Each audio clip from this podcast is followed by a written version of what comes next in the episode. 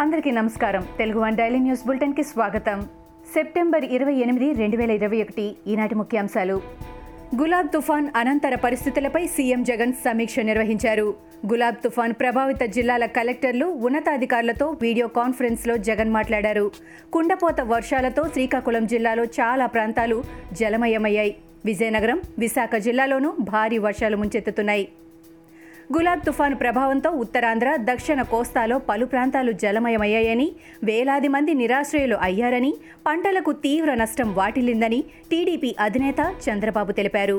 తుఫాను ప్రభావంతో ఇబ్బందులు పడుతున్న ప్రజలకు తెలుగుదేశం పార్టీ శ్రేణులు తమ వంతు సాయం అందజేయాలని పిలుపునిచ్చారు.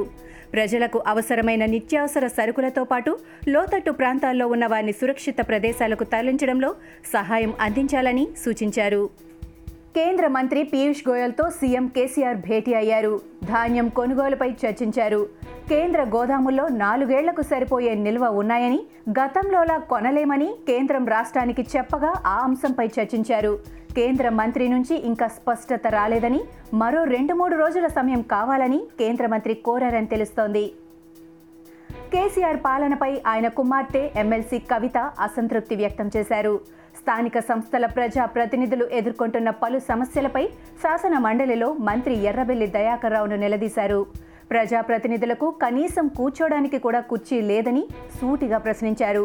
పంచాయతీరాజ్ మంత్రి చొరవ తీసుకొని దీనికి పరిష్కారం చూపాలని డిమాండ్ చేశారు. ఎంపీ భరత్ ఎమ్మెల్యే రాజా వివాదంపై వైసీపీ అధిష్టానం దృష్టి సారించింది.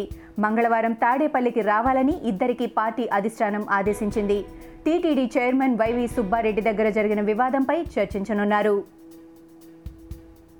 కేంద్ర ప్రభుత్వం తీసుకువచ్చిన నూతన వ్యవసాయ చట్టాలకు వ్యతిరేకంగా భారత్ బంద్ జరుగుతుంటే సీఎం కేసీఆర్ బంద్కు మద్దతు ఇవ్వకుండా ఢిల్లీలో ప్రధాని మోడీతో విందులో పాల్గొన్నారని టీపీసీసీ చీఫ్ రేవంత్ రెడ్డి విమర్శించారు. కేంద్ర ప్రభుత్వ నిర్ణయాలను వ్యతిరేకించాలంటే కేసీఆర్ భయపడుతున్నారని విమర్శించారు. మంత్రి కేటీఆర్పై BJP MLA Raja Singh fire అయ్యారు. ఐటీ రంగం అభివృద్ధిపై అసెంబ్లీ సాక్షిగా కేటీఆర్ అబద్ధాలు చెప్పారని మండిపడ్డారు. ఐటీ అభివృద్ధిపై ఎమ్మెల్యేలకు చెత్త పేపర్లు పంపిణీ చేశారని ఆరోపించారు. చేత కాకనే కేసీఆర్ కేటీఆర్లు కేంద్రాన్ని విమర్శించడం అలవాటుగా మార్చుకున్నారని రాజా సింగ్ విమర్శించారు. సినిమా టికెట్లను ప్రభుత్వ పోర్షల్ ద్వారా ఆన్లైన్లో విక్రయించాలని ఏపీ ప్రభుత్వం తీసుకున్న నిర్ణయాన్ని ఎంపీ రఘురామకృష్ణరాజు తప్పుపట్టారు. ఒకవేళ సినిమా ఇండస్ట్రీ వాళ్ళే అడిగినా కూడా ప్రభుత్వానికి అవసరమా? వాళ్ళు ఎన్నైనా అడుగుతారు. సినిమా హాళ్ళ బాత్రూంలు క్లీన్ చేయడానికి మీరు వాలంటీర్లను కేటాయించండి అని కూడా అడుగుతారు. అలా అడిగితే ఇస్తారా? అని ప్రశ్నించారు ఎంపీ రఘురామ. మణికొండ నాలాలో పడిపోయిన సాఫ్ట్వేర్ ఇంజనీర్ రజనీకాంత్ మృతదేహం ఎట్టకేలకు లభ్యమైంది. రెండు కిలోమీటర్ల దూరంలో నెక్నంపూర్ చెరువు ఒడ్డున ఆయన మృతదేహాన్ని కనుగొన్నారు. జీహెచ్ఎంసీ ఎన్జీఆర్ఎఫ్ బృందాలు డ్రోన్ సహాయంతో గాలింపు చర్యలు చేపట్టగా రజనీకాంత్ మృతదేహం కుళ్ళిపోయిన స్థితిలో దొరికింది. సిరియా రాజధాని డమస్కస్లోని అధ్యక్ష భవనం దగ్గర ఆత్మాహుతి దాడి జరిగింది. ఘటనలో సూసైడ్ బాంబుతో పాటు మరో ఇద్దరు భద్రతా సిబ్బంది మరణించారు.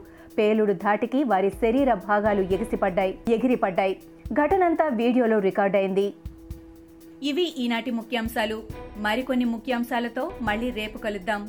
ఈ షోని క్రమం తప్పకుండా వినాలనుకుంటే మీరు ఈ షో వింటున్న ప్లాట్ఫామ్లో కానీ లేదా Google podcast Apple podcast Gaana మరియు ఏ ఇతర పాడ్కాస్ట్ యాప్లోనైనా సెర్చ్ చేసి సబ్స్క్రైబ్ అవ్వండి. కొత్త ఎపిసోడ్ వచ్చినప్పుడు మీకు అప్డేట్ వస్తుంది. అంతవరకు సెలవు. నమస్కారం.